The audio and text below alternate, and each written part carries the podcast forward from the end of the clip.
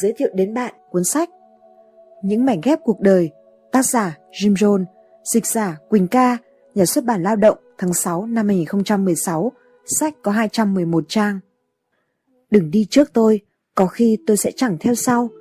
Đừng đi sau lưng tôi, có lẽ tôi sẽ không dẫn dắt. Hãy đi bên cạnh tôi và làm bạn cùng tôi. Cuốn sách thứ 3 của Jim Rohn ra đời mang tên Những mảnh ghép cuộc đời, mang đến cho độc giả một công thức thực tế và hữu hiệu để đạt được thành công và hạnh phúc. Nó giải quyết những vấn đề cơ bản mà chúng ta cần kiểm soát để có thể tiến bộ và phát triển. Khác với hầu hết những cuốn sách được viết ra với mục đích giải trí hoặc cung cấp thông tin, những mảnh ghép cuộc đời lại được viết với sứ mệnh khích lệ những người đọc nó. Triết lý mà cuốn sách này đưa ra là sự kết hợp giữa những kiến thức sắc sảo đã được Rohn công bố với rất nhiều thông tin mới từ những ghi chép riêng của ông, và kết quả là sự ra đời của một cuốn sách lý thú đầy tính khích lệ, mang hy vọng đến cho những người còn băn khoăn, mang niềm động viên đến cho những người đang chán nản và mang nguồn hiểu biết đến cho những người cảm thấy bối rối trước những phức tạp trong thế giới hiện đại của chúng ta ngày nay. Chương 1. Triết lý. Triết lý là hòn đá tảng tạo nên những mảnh ghép cuộc đời. Cách tư duy là một yếu tố chủ đạo quyết định cuộc sống của chúng ta.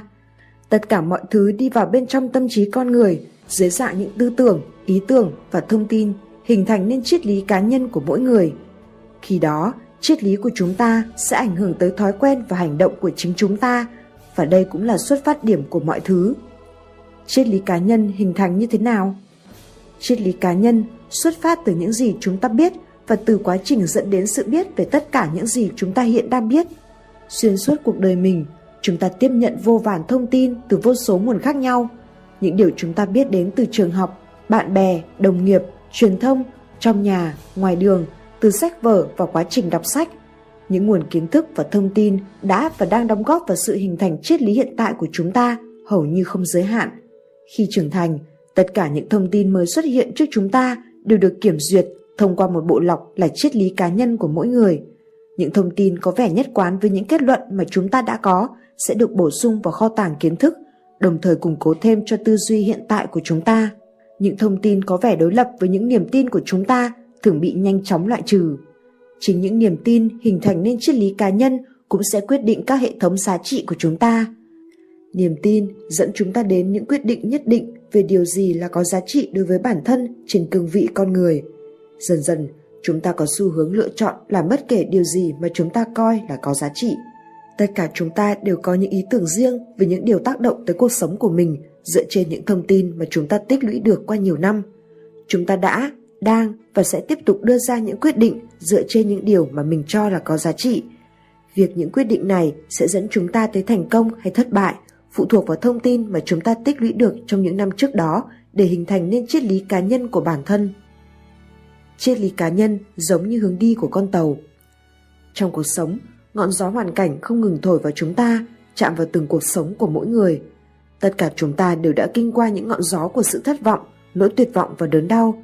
Vậy thì tại sao mỗi người, trong mỗi con tàu cuộc sống riêng, từ một xuất phát điểm chung, với đích đến dự định giống nhau, lại cập bờ ở những vị trí khác nhau như vậy vào cuối cuộc hành trình? Thứ đưa đẩy chúng ta đến những bến bờ khác nhau trong cuộc sống phụ thuộc vào cách chúng ta lựa chọn để định hướng hành trình của mình. Các suy nghĩ của mỗi người tạo ra sự khác biệt lớn về đích đến. Sự khác biệt lớn ở đây không phải là hoàn cảnh mà là hướng đi của con tàu. Những hoàn cảnh tương tự nhau xảy đến với tất cả chúng ta. Tất cả đều có những nỗi thất vọng và thách thức. Tất cả đều gặp nghịch cảnh và những thời điểm mà tại đó, bất kể chúng ta có chủ tính tốt đến đâu và cố gắng đến mức nào, mọi thứ dường như đều sôi hỏng bỏng không. Hoàn cảnh khó khăn không phải chỉ dành riêng cho người nghèo, người không được học hành tử tế hay thiếu thốn. Những điều quyết định chất lượng cuộc sống của chúng ta không phải là những gì xảy đến với chúng ta, mà là những gì chúng ta làm khi mà sau bao vật lộn định hướng cho con tàu, chúng ta chợt nhận ra rằng ngọn gió đã đổi chiều. Khi ngọn gió đổi chiều, chúng ta phải thay đổi. Chúng ta phải đấu tranh để đứng lên lại một lần nữa và định hướng lại con tàu sao cho nó sẽ đưa chúng ta tới đích đến mà chúng ta đã chủ động lựa chọn. Việc định hướng con tàu hay cách chúng ta tư duy và phản ứng có khả năng phá hủy cuộc sống của chúng ta hơn bất kỳ thách thức nào mà chúng ta gặp phải. Việc chúng ta phản ứng nhanh chóng và có trách nhiệm ra sao trước nghịch cảnh quan trọng hơn nhiều so với bản thân nghịch cảnh. Sau khi đã buộc mình phải hiểu thấu điều này, chúng ta sẽ có thể sẵn sàng chấp nhận kết luận rằng thách thức lớn của cuộc sống là phải kiểm soát quá trình suy nghĩ của bản thân. Nếu thành công trong nỗ lực đáng thực hiện này, kết quả sẽ là một sự thay đổi về thu nhập, tài sản, lối sống, các mối quan hệ và cách chúng ta nhìn nhận về những điều có giá trị cũng như về những thời điểm thách thức trong cuộc sống. Nếu chúng ta có thể thay đổi cách nhìn nhận, đánh giá và ra quyết định của mình đối với những vấn đề lớn trong cuộc sống, chúng ta có thể biến đổi hoàn toàn cuộc sống của mình. Phát triển một triết lý cá nhân mạnh mẽ như thế nào? Điều gây ảnh hưởng lớn nhất đến quyết định của chúng ta trước cơ hội tương lai không phải là hoàn cảnh, mà là những suy nghĩ và cách suy nghĩ của chúng ta.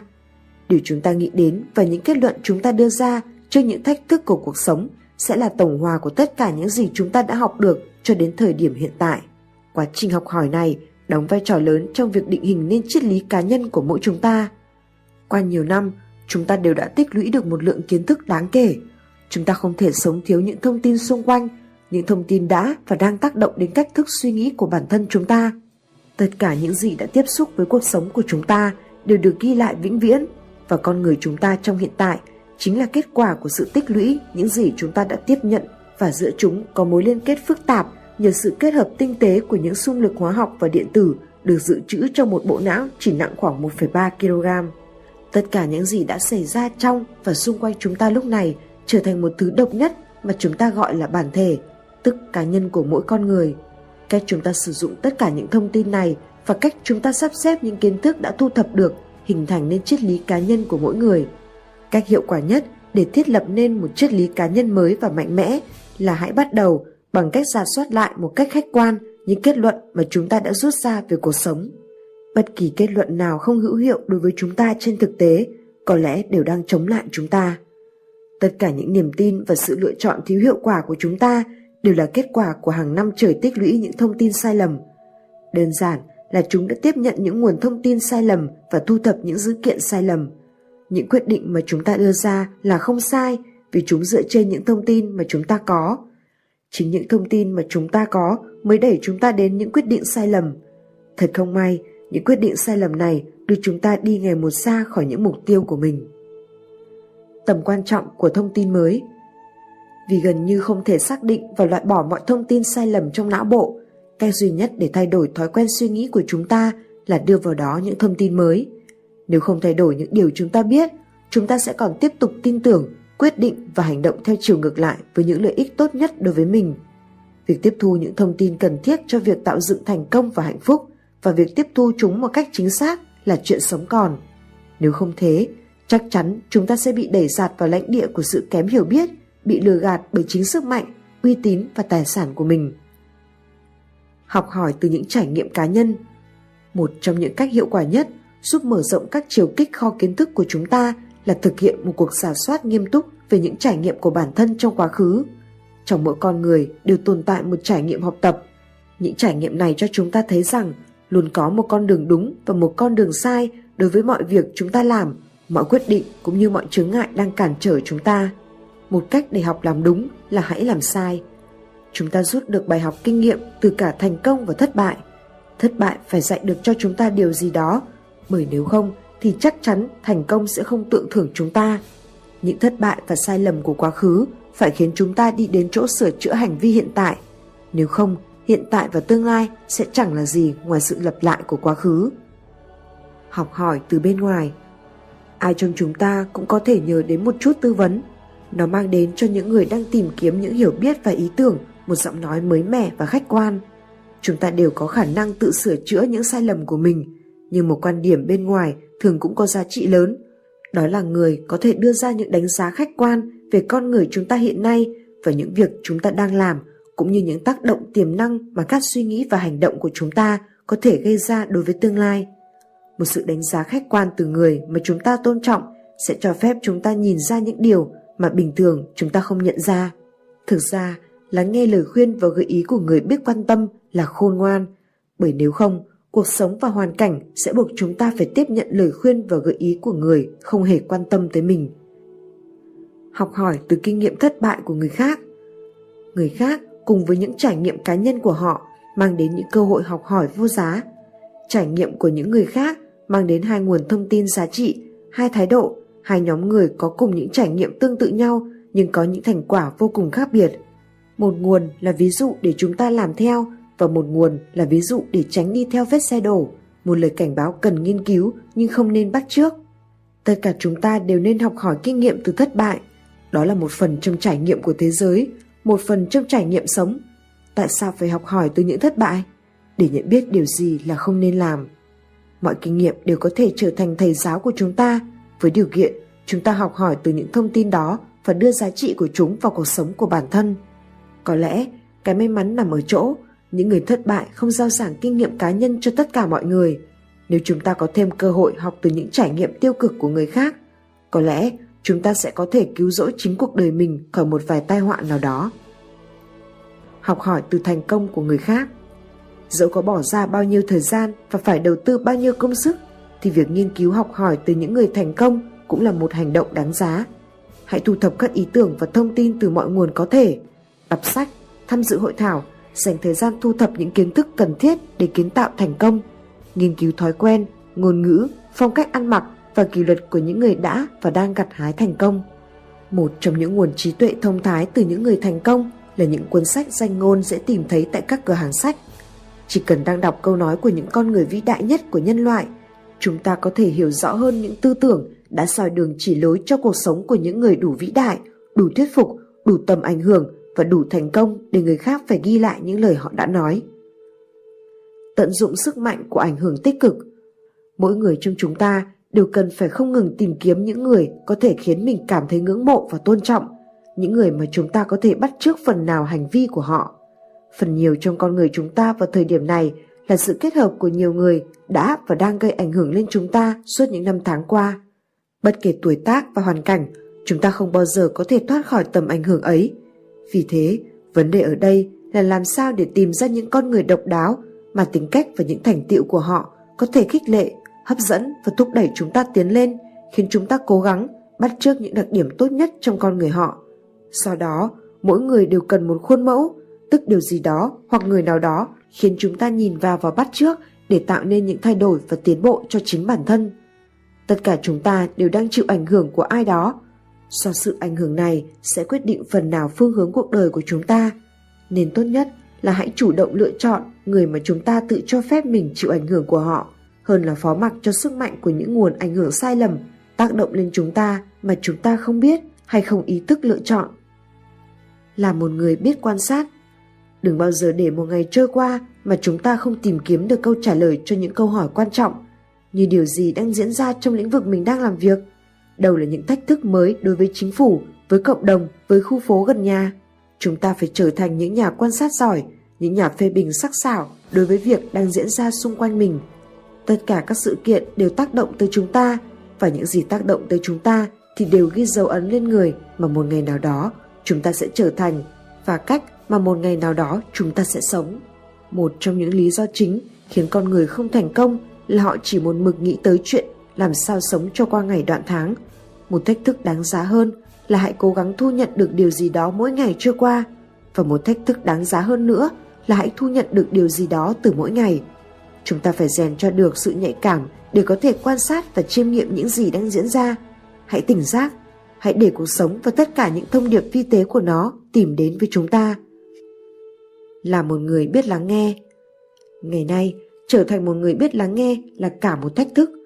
Có quá nhiều thứ thu hút sự chú ý của chúng ta, tất cả đều có những thông điệp và sức lôi cuốn riêng. Một trong những cách thức hữu hiệu để đương đầu với thách thức này là phát triển kỹ năng lắng nghe có chọn lọc. Lắng nghe có chọn lọc giống như việc dò sóng radio để tìm kênh hay nhất. Chúng ta phải sử dụng nút dò sóng và chuyển sang tiếng nói tiếp theo để cái thông điệp hời hợt và ngốc nghếch không ảnh hưởng gì tới mình. Mọi âm thanh chúng ta nghe đều được ghi lại trong đầu, và chúng hình thành nên những mối liên kết mới trong não bộ. Một trong những đặc điểm lớn nhất của người lãnh đạo là giao tiếp hiệu quả, và chỉ sau khi học được cách lắng nghe thì chúng ta mới có thể học cách nói. Nghệ thuật lắng nghe là cơ hội bổ sung vào kho tàng kiến thức và gia tăng giá trị cho bản thân chúng ta.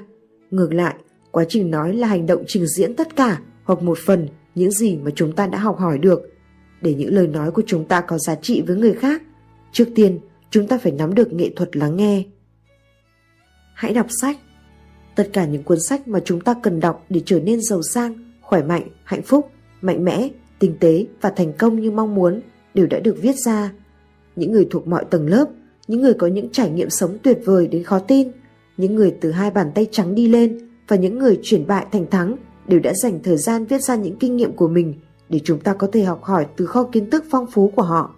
Họ đều đã mang đến sự thông thái và trải nghiệm của bản thân, để qua đó chúng ta được khích lệ, được dẫn dắt và chỉnh sửa triết lý cá nhân của mình theo đó. Những đóng góp của họ giúp chúng ta định hình lại con tàu của mình dựa trên những kinh nghiệm của họ. Họ đã trao tận tay chúng ta món quà là những hiểu biết uyên thâm của họ, để chúng ta có thể thay đổi các kế hoạch của mình khi cần thiết, từ đó tránh mắc phải những sai lầm họ đã mắc. Chúng ta có thể sắp xếp lại cuộc sống của mình nhờ những lời khuyên thông thái của họ. Hầu như không có sự khác biệt nào đáng kể giữa người không biết đọc và người không chịu đọc sách. Bởi lẽ, kết quả chung đều là sự thiếu hiểu biết. Những người nghiêm túc mong muốn trau dồi bản thân phải loại bỏ những hạn chế mà họ tự đặt ra đối với kỹ năng và thói quen đọc của mình. Nếu mỗi ngày bạn bỏ ra chút ít thời gian để đọc sách, thì chẳng bao lâu sau bạn sẽ có trong tay cả một kho thông tin giá trị và dồi dào. Nhưng nếu không dành thời gian đọc, nếu không cầm đến sách, nếu không tuân thủ được cái kỷ luật chúng ta tự đặt ra cho mình, thì sự ngu dốt sẽ nhanh chân lẹ bước đến chiếm cái chỗ trống ấy. Thói quen đọc là một bệ phóng quan trọng trong quá trình phát triển một nền tảng triết lý vững mạnh. Đó là một trong những trụ cột cần thiết để vươn tới thành công và hạnh phúc. Viết nhật ký cá nhân. Trong quá trình không ngừng tìm kiếm kiến thức và sự hiểu biết, còn có một nhân tố quan trọng nữa giúp chúng ta có thể thâu nhận được những thông tin xung quanh mình. Để nhờ đó, tương lai sẽ tươi sáng hơn quá khứ. Viết nhật ký cá nhân. Nhật ký là điểm tập kết tất cả những quan sát và phát hiện của chúng ta về cuộc sống. Nó là bản thảo viết tay ghi lại suy nghĩ của chính chúng ta, được trình bày bằng từ ngữ của chính chúng ta. Trong đó kể về những trải nghiệm, những ý tưởng, những khát vọng và những kết luận về con người và sự kiện đã tác động tới cuộc sống của chúng ta. Viết nhật ký có hai lợi ích đáng kể. Thứ nhất, nó cho phép chúng ta thu giữ mọi khía cạnh của giây phút hiện tại để nghiền ngẫm lại trong tương lai.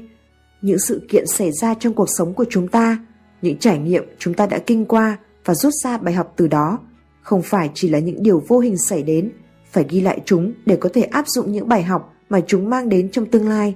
Nếu không có nhật ký, những điều đặc biệt ấy, những cột mốc quan trọng của cảm xúc và trải nghiệm sẽ bị ngọn gió lãng quên trong chính đầu óc chúng ta, cuốn vào những ngóc ngách xa xôi trong tâm trí, nơi giá trị của chúng sẽ biến mất hoàn toàn. Lợi ích thứ hai của việc ghi chép nhật ký là chính hành động viết về cuộc sống của bản thân sẽ giúp chúng ta suy nghĩ khách quan hơn về chính những hành động của mình. Quá trình viết lách giúp làm chậm lại dòng chảy thông tin. Khi ngừng lại để sắp xếp lại những suy nghĩ về một sự kiện để viết vào nhật ký, chúng ta sẽ có thời gian chiêm nghiệm và phân tích trải nghiệm đó. Chúng ta bắt đầu nhìn nhận rõ hơn về nguồn thông tin, về những dữ kiện chúng ta dùng để đưa ra quyết định và về hành động mà chúng ta thực hiện để tuân theo những niềm tin của mình.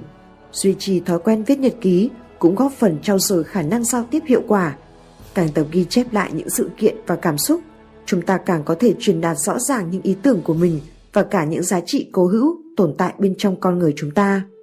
Phần lớn những người thành công, cả nam và nữ, đều ghi nhật ký và thường xuyên đọc lại những gì họ đã ghi chép. Thói quen này giống như bản chất thứ hai trong con người họ vậy. Dường như họ có một trực giác bẩm sinh cho họ biết rằng một cuộc đời đáng sống là một cuộc đời đáng được ghi lại. Chính những kỷ luật nho nhỏ lại dẫn tới những thành tựu lớn lao. Khi những người bình thường quan tâm tới những vấn đề trọng đại thì việc họ trở nên vĩ đại chỉ còn là vấn đề thời gian. Thành công hay thất bại không đơn thuần xuất hiện trong một sự kiện đơn lẻ. Cả hai đều là kết quả của quá trình tích tụ những quyết định dường như nhỏ nhặt và không mấy quan trọng, nhưng khi tập hợp lại thì trọng lượng tổng của chúng trong cả cuộc đời lại là hiện thân của cá nhân với những phần thưởng phạt tương xứng. Việc ghi chép hay không ghi chép nhật ký không phải là yêu cầu bắt buộc để đạt được thành công, nhưng ghi nhật ký là một mảnh ghép quan trọng trong câu đố cuộc đời có tên là triết lý sống. Khi bỏ bẵng việc ghi chép nhật ký, câu đố này sẽ không bao giờ có thể tìm ra lời giải hoàn chỉnh. Chương 2. Thái độ. Cuộc sống của chúng ta chịu ảnh hưởng lớn từ những gì chúng ta biết, bởi chúng chi phối những quyết định của chúng ta. Tương tự, chúng ta cũng chịu ảnh hưởng bởi những cảm xúc của mình. Trong khi triết lý cá nhân chủ yếu liên quan đến khía cạnh logic của cuộc sống, những thói quen tư duy và thu thập thông tin, thì thái độ lại tập trung nhiều vào những vấn đề cảm xúc tác động tới sự tồn tại của con người. Điều mà chúng ta biết quyết định triết lý sống của chúng ta. Cảm xúc về những gì chúng ta biết quyết định thái độ của chúng ta. thiên hướng cảm xúc chi phối phần lớn những hành vi thường nhật trong thế giới cá nhân và công việc của chúng ta. Tương tự như suy nghĩ, cảm xúc có khả năng đẩy chúng ta về phía những may mắn hoặc bất hạnh trong tương lai. Những cảm nghĩ mà chúng ta mang trong mình về con người, công việc, nhà cửa, tình hình tài chính cá nhân và thế giới xung quanh kết hợp lại hình thành nên thái độ của chúng ta. Với thái độ đúng đắn, con người có thể có sức mạnh lay thành chuyển núi. Với thái độ sai lầm, con người có thể bị nghiền nát bởi một hạt bụi nhỏ. Có thái độ đúng là điều kiện tiên quyết để tạo nên thành công và hạnh phúc. Thái độ đúng là một trong những trụ cột trong cuộc sống tốt đẹp. Vì vậy, chúng ta phải không ngừng rà soát lại những cảm xúc của mình về vai trò của bản thân trong thế giới và về khả năng thực hiện những ước mơ của mình. Cảm xúc tác động tới thái độ chủ đạo của chúng ta, và chính thái độ chủ đạo này cuối cùng sẽ quyết định chất lượng cuộc sống của chúng ta. Quá khứ. Một thái độ lành mạnh và chín chắn về quá khứ có thể đem đến sự khác biệt lớn trong cuộc sống của bất kỳ ai. Một trong những phương pháp tiếp cận quá khứ tốt nhất là coi nó là một trường học chứ không phải là một thứ vũ khí. Chúng ta không được tự dằn vặt mình tới chết bằng những sai lầm, những thất bại và những mất mát trong quá khứ. Những sự kiện của quá khứ, dù tốt đẹp hay tệ hại, đều là một phần trong trải nghiệm cuộc sống. Một phần phép màu của tương lai nằm trong quá khứ. Những bài học quá khứ, những sai lầm quá khứ, những thành công quá khứ, tổng hòa những trải nghiệm về tất cả những gì đã diễn ra có thể trở thành chủ nhân hay đầy tớ cho chúng ta. Đó là lý do vì sao chúng ta cần phải thu thập những bài học của quá khứ và đầu tư chúng vào tương lai. Xây dựng triết lý mới về quá khứ là chìa khóa mang lại sự thay đổi về thái độ hiện tại của chúng ta. Nếu chúng ta không chấp nhận thực tế rằng mình không thể làm gì để thay đổi quá khứ, thì những cảm xúc hối hận, đau khổ, cay đắng sẽ ngăn cản chúng ta xây dựng nên một tương lai tươi sáng bằng những cơ hội đang xuất hiện trước mắt chúng ta ngày hôm nay. Thái độ đối với quá khứ quyết định phần lớn hiệu quả sử dụng hiện tại, nhưng chúng ta không thể sửa chữa thái độ nếu không thay đổi triết lý của mình. Phải đóng lại cánh cửa tối tăm vào quá khứ, chúng ta mới có thể hướng đến một tương lai tươi sáng hơn. Hiện tại. Khoảnh khắc hiện tại là nơi tương lai bắt đầu. Quá khứ mang đến cho chúng ta những ký ức và trải nghiệm, còn hiện tại đặt trước mắt chúng ta một cơ hội, tận dụng nó sao cho khôn ngoan. Hiện tại mang đến cho chúng ta cơ hội sáng tạo nên một tương lai đầy sôi động, nhưng lời hứa hẹn của tương lai đòi hỏi chúng ta phải trả một cái giá ở hiện tại.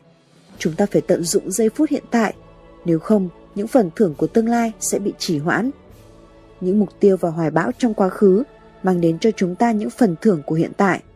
Nếu những phần thưởng hiện tại là không đáng kể, vậy thì điều đó có nghĩa là những nỗ lực của chúng ta trong quá khứ là không đáng kể. Và nếu nỗ lực hiện tại không đáng kể, thì phần thưởng trong tương lai cũng sẽ không có gì đáng kể. Việc chúng ta sử dụng mỗi ngày hiệu quả ra sao, chủ yếu là do thái độ quyết định. Với thái độ đúng đắn, chúng ta có thể nắm chắc ngày hôm nay trong tay và biến nó thành một điểm bắt đầu mới. Ngày hôm nay không quan tâm đến những thất bại của quá khứ hay những tiếc nuối của tương lai.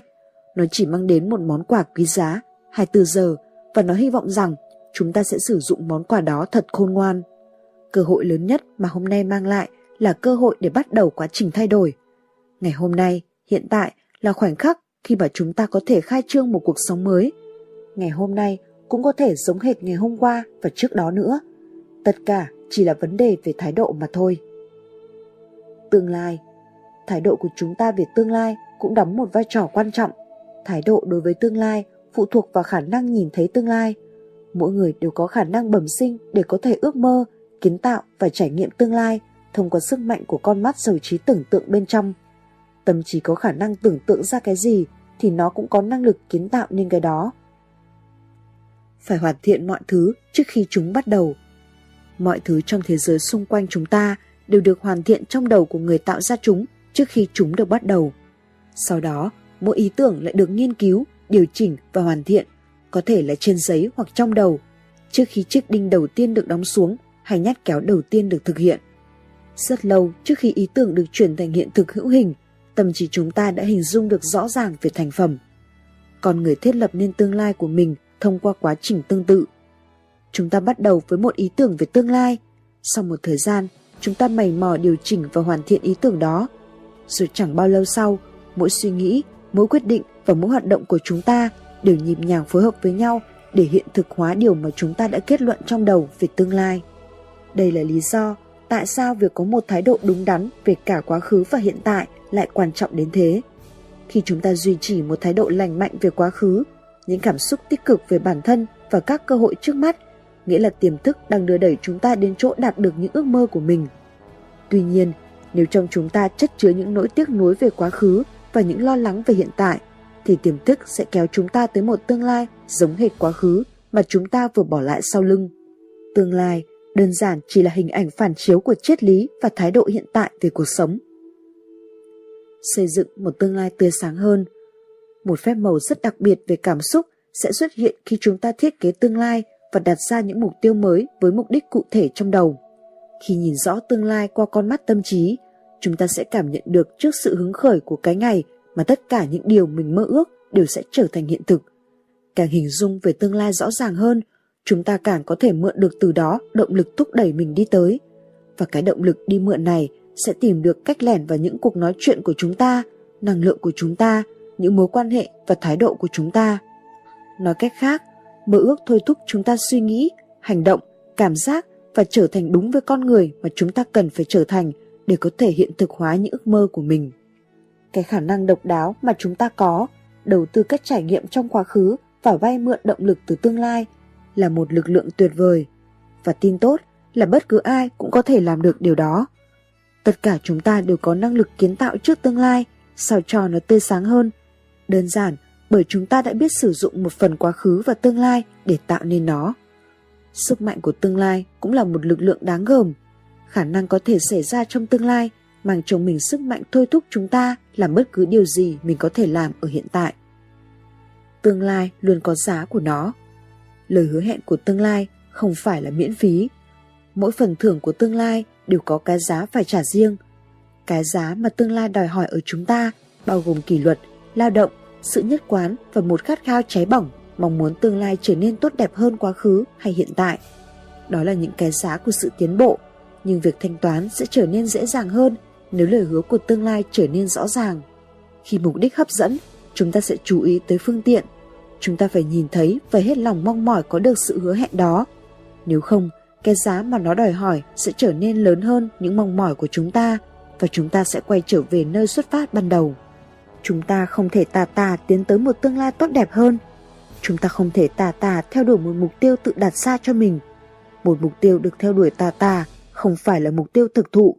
Cùng lắm, nó chỉ là một mơ ước mà thôi. Mà mơ ước thì chỉ nhỉnh hơn việc tự lừa dối mình một chút. Mơ ước là liều thuốc giảm đau cho những kẻ không có hoài bão gì, là thuốc ngủ làm mụ mị nhận thức của họ về tình trạng tuyệt vọng của bản thân. Hoàn toàn có thể lập kế hoạch cho tương lai một cách cẩn thận và rõ ràng tới nỗi sau khi kế hoạch hoàn tất, chúng ta cảm thấy có đủ động lực hành động, và khi đó nó sẽ trở thành một nỗi ám ảnh lớn của chúng ta. Khi có suy nghĩ nghiêm túc về việc thiết lập trước tương lai, chúng ta sẽ được hưởng ngay một lợi ích nhãn tiền về cảm xúc. Tương lai mới để hứng khởi làm sao? Càng nhìn rõ tương lai, càng cảm nhận thật chính xác lời hứa hẹn của nó, chúng ta càng có thái độ tích cực hơn về khả năng hiện thực hóa những ước mơ của mình. Thái độ mới sẽ mang đến cho chúng ta niềm khao khát mới để tiến lên cùng với niềm tin rằng chúng ta thực sự có thể rời non lấp biển. Không thể thành công một mình. Ai cũng cần đến sự giúp đỡ của người khác thì mới có thể đạt được ước mơ của mình. Tất cả chúng ta đều cần nhau. Trong thế giới kinh doanh, chúng ta cần thị trường và ý tưởng của nhau. Trong thế giới cá nhân, chúng ta cần sự động viên và hợp tác của nhau.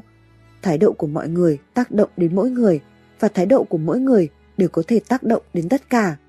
Chúng ta trở thành một lực lượng hùng mạnh khi mỗi người đều hiểu tất cả chúng ta mạnh mẽ ra sao, và khi tất cả đều hiểu rằng mỗi người đều có giá trị như thế nào. Sự đóng góp của tất cả chúng ta có ý nghĩa vô cùng quan trọng đối với mỗi người chúng ta. Tất cả mọi người trong công ty, nhà thờ, gia đình, cộng đồng và trường học đều có mối liên quan phức tạp đến cá nhân mỗi người. Thái độ của chúng ta về mối liên kết tương giao giữa một người với tất cả và giữa tất cả với một người có sức ảnh hưởng to lớn tới tương lai của chúng ta. Trân trọng giá trị bản thân là khởi đầu của tiến bộ. Điều gì sẽ xảy ra nếu tất cả chúng ta đều dồn hết tâm trí vào làm việc và đọc sách, tham gia các khóa học và phát hiện ra những cách thức mới để điều chỉnh triết lý sống của mình? Điều gì sẽ xảy ra nếu tất cả chúng ta đều xây dựng một thái độ mới về quá khứ, hiện tại và tương lai? Nếu chúng ta có thể làm được tất cả những điều đó, bạn hãy hình dung mà xem, điều đó sẽ có tác động lớn lao dường nào đối với tương lai của mình.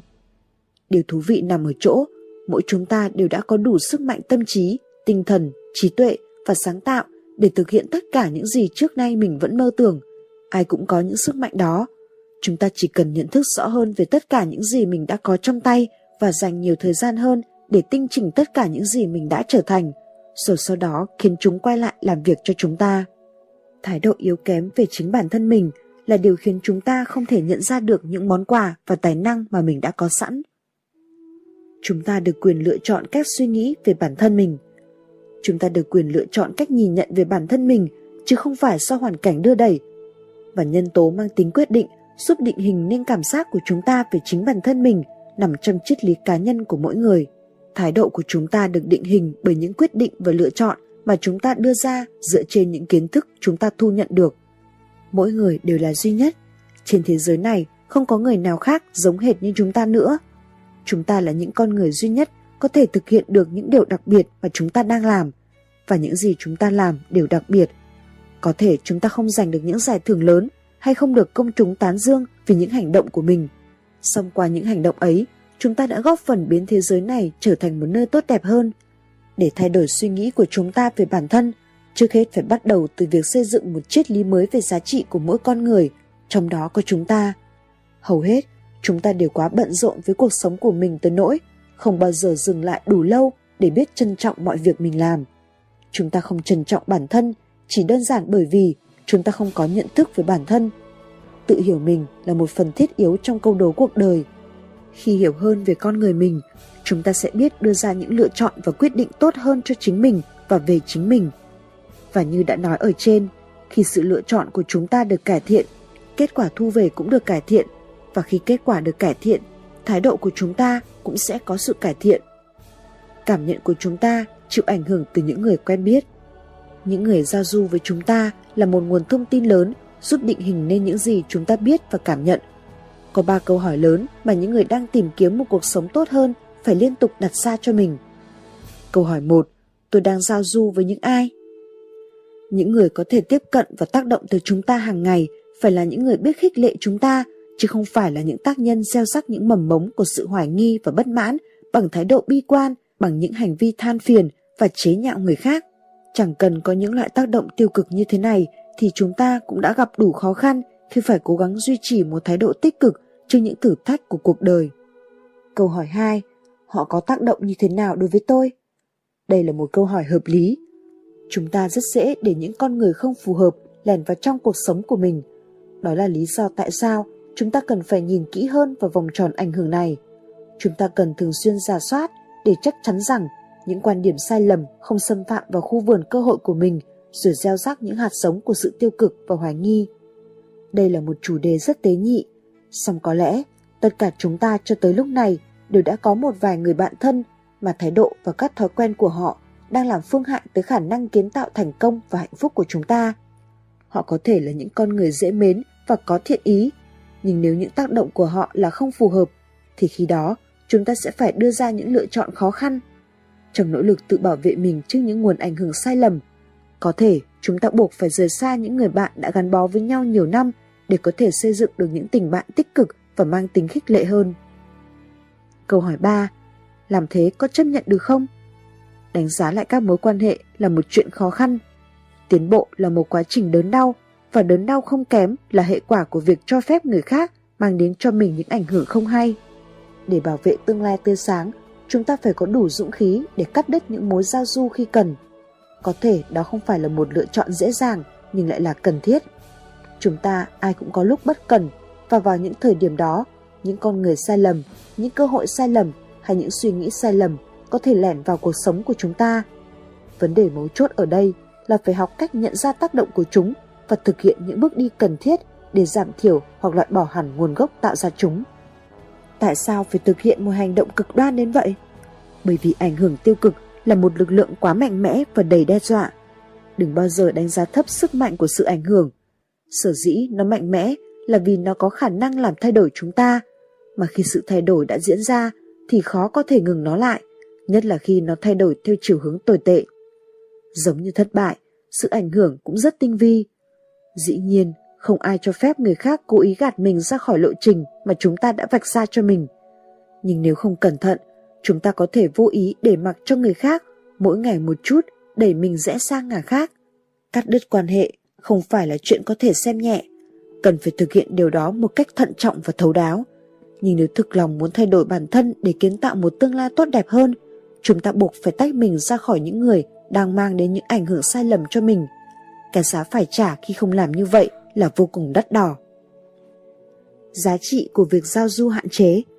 Một phương án khác giúp bảo vệ thái độ của chúng ta là hạn chế giao du. Dĩ nhiên, không ai có thể tránh nói chuyện với đồng nghiệp hay tránh đến thăm họ hàng suốt đời.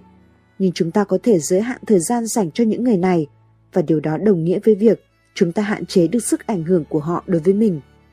Ảnh hưởng thái quá là ảnh hưởng không phù hợp. Chúng ta có thể tránh việc phải đặt dấu chấm hết cho mối quan hệ với một người bạn có sức ảnh hưởng tiêu cực đang tác động tới chúng ta bằng cách hạn chế thời gian ở bên người bạn đó. Nhưng ngay cả với việc giao du hạn chế thì chúng ta cũng phải hết sức cẩn trọng. Những ảnh hưởng không thường xuyên, tinh vi ở chỗ chúng có thể có một tác động tích lũy rất khó thấy. Hãy nhớ, thất bại là sự tích lũy từ từ và vi tế những sai lầm nhỏ nhặt trong việc đánh giá, được lặp đi lặp lại hàng ngày trong một thời gian kéo dài. Phát triển cá nhân không phải là chuyện dễ làm, nhưng những ngày tệ hại nhất của những người quan tâm tới điều đó vẫn còn tốt hơn nhiều so với những ngày tốt đẹp nhất của những người không quan tâm. Chúng ta không được trì hoãn lòng quyết tâm lên đường tìm kiếm mỏ vàng cá nhân trong cuộc sống do nghe theo ý kiến của những người mà chúng ta nghĩ là bạn bè tốt, nhưng thực ra tác động tiêu cực của họ đối với thái độ và lòng tự tin của chúng ta đã lấy cắp quá nhiều tinh thần cũng như vùi dập quá nhiều lòng khao khát trong chúng ta. Vì thế, hãy dặn mình phải hạn chế hoặc loại bỏ hoàn toàn những ảnh hưởng không phù hợp của những người đang có những tác động sai lầm lên chúng ta. Nếu không, chúng ta sẽ có nguy cơ đánh mất tầm nhìn của chính mình vì sự bi quan yếm thế của những kẻ không có chung khao khát tận hưởng một cuộc sống tươi đẹp. Giá trị của việc mở rộng giao du.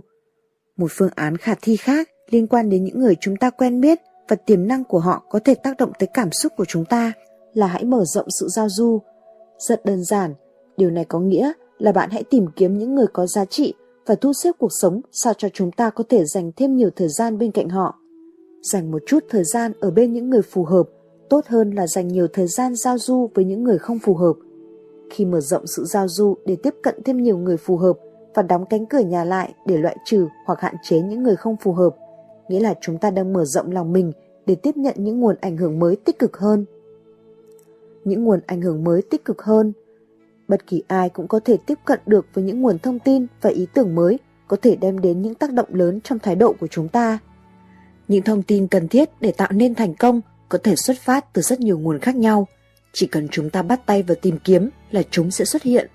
Dù không thể trực tiếp tiếp xúc với những con người phù hợp với mình, song chúng ta luôn có thể tiếp xúc với họ thông qua những lời họ nói. Có cả một kho thông tin và nguồn động viên khích lệ trong những cuộn băng ghi âm.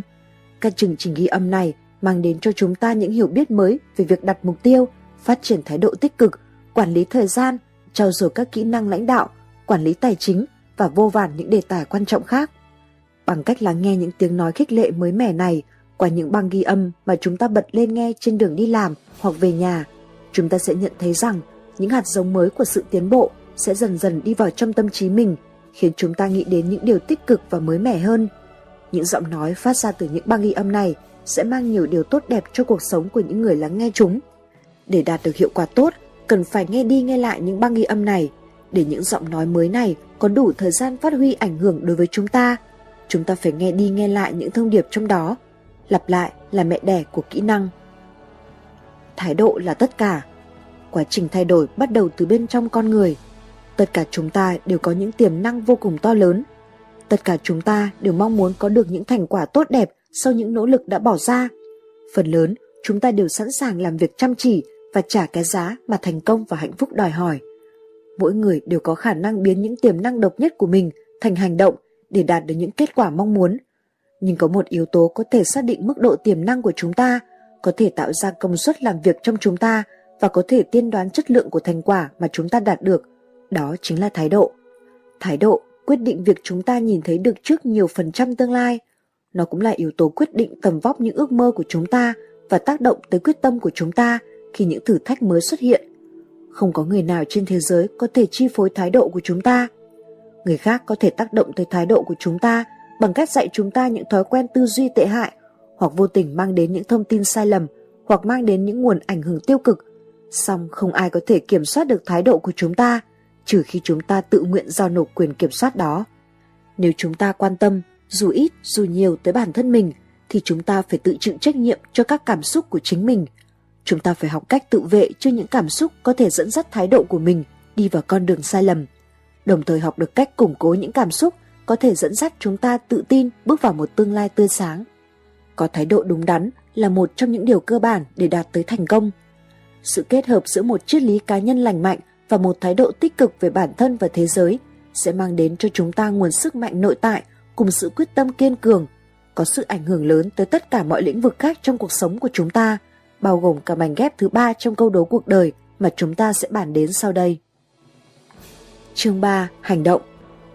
Bất kể cuộc sống có trao cho chúng ta điều gì, dù 1 hay 100 ta lăng, trách nhiệm của chúng ta vẫn là phải làm điều gì đó với những gì ta được cuộc sống trao tặng.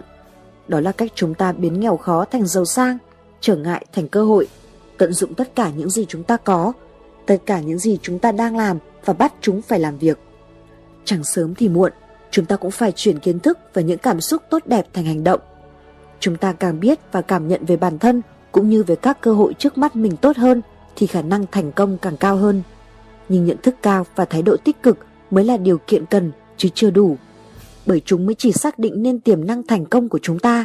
Còn thực tế, liệu chúng ta có đạt được các mục tiêu của mình hay không lại do hành động mang đến. Tại sao chúng ta lại mắc kẹt mãi ở nền tảng? Nếu thực lòng mong muốn tiến bộ, trong chúng ta sẽ xuất hiện một thôi thúc muốn tìm kiếm mọi phương tiện cần thiết để thực hiện tất cả những gì chúng ta biết và cảm thấy. Chúng ta phải tìm cách thể hiện ra bên ngoài tất cả những giá trị mà chúng ta có bên trong, bởi nếu không, các giá trị của chúng ta sẽ không được trân trọng và tài năng sẽ bị uổng phí. Tại sao có người thất bại trong khi những người khác thành công? Đây vẫn là một vấn đề khó hiểu, thậm chí đôi khi còn có vẻ không công bằng. Có lẽ chúng ta đều biết đến những người có học vấn cao, thái độ đúng đắn và một khao khát thực lòng muốn phát huy bản thân. Họ là những bậc phụ huynh tốt, những nhân viên trung thực và những người bạn trung thành.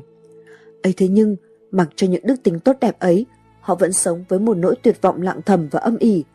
Lẽ ra họ đã phải có trong tay nhiều thứ hơn nữa, nhưng những gì họ đang nhận được quả là quá ít ỏi. Rồi có cả những người nhận được rất nhiều nhưng đóng góp lại rất ít. Họ không có giáo dục, họ có thái độ tồi về bản thân và những người khác, họ thường không trung thực và thiếu đạo đức. Điểm chung duy nhất giữa họ và những người đáng ra phải thành công nhưng lại thất bại là niềm khao khát cháy bỏng được vượt lên trên người khác.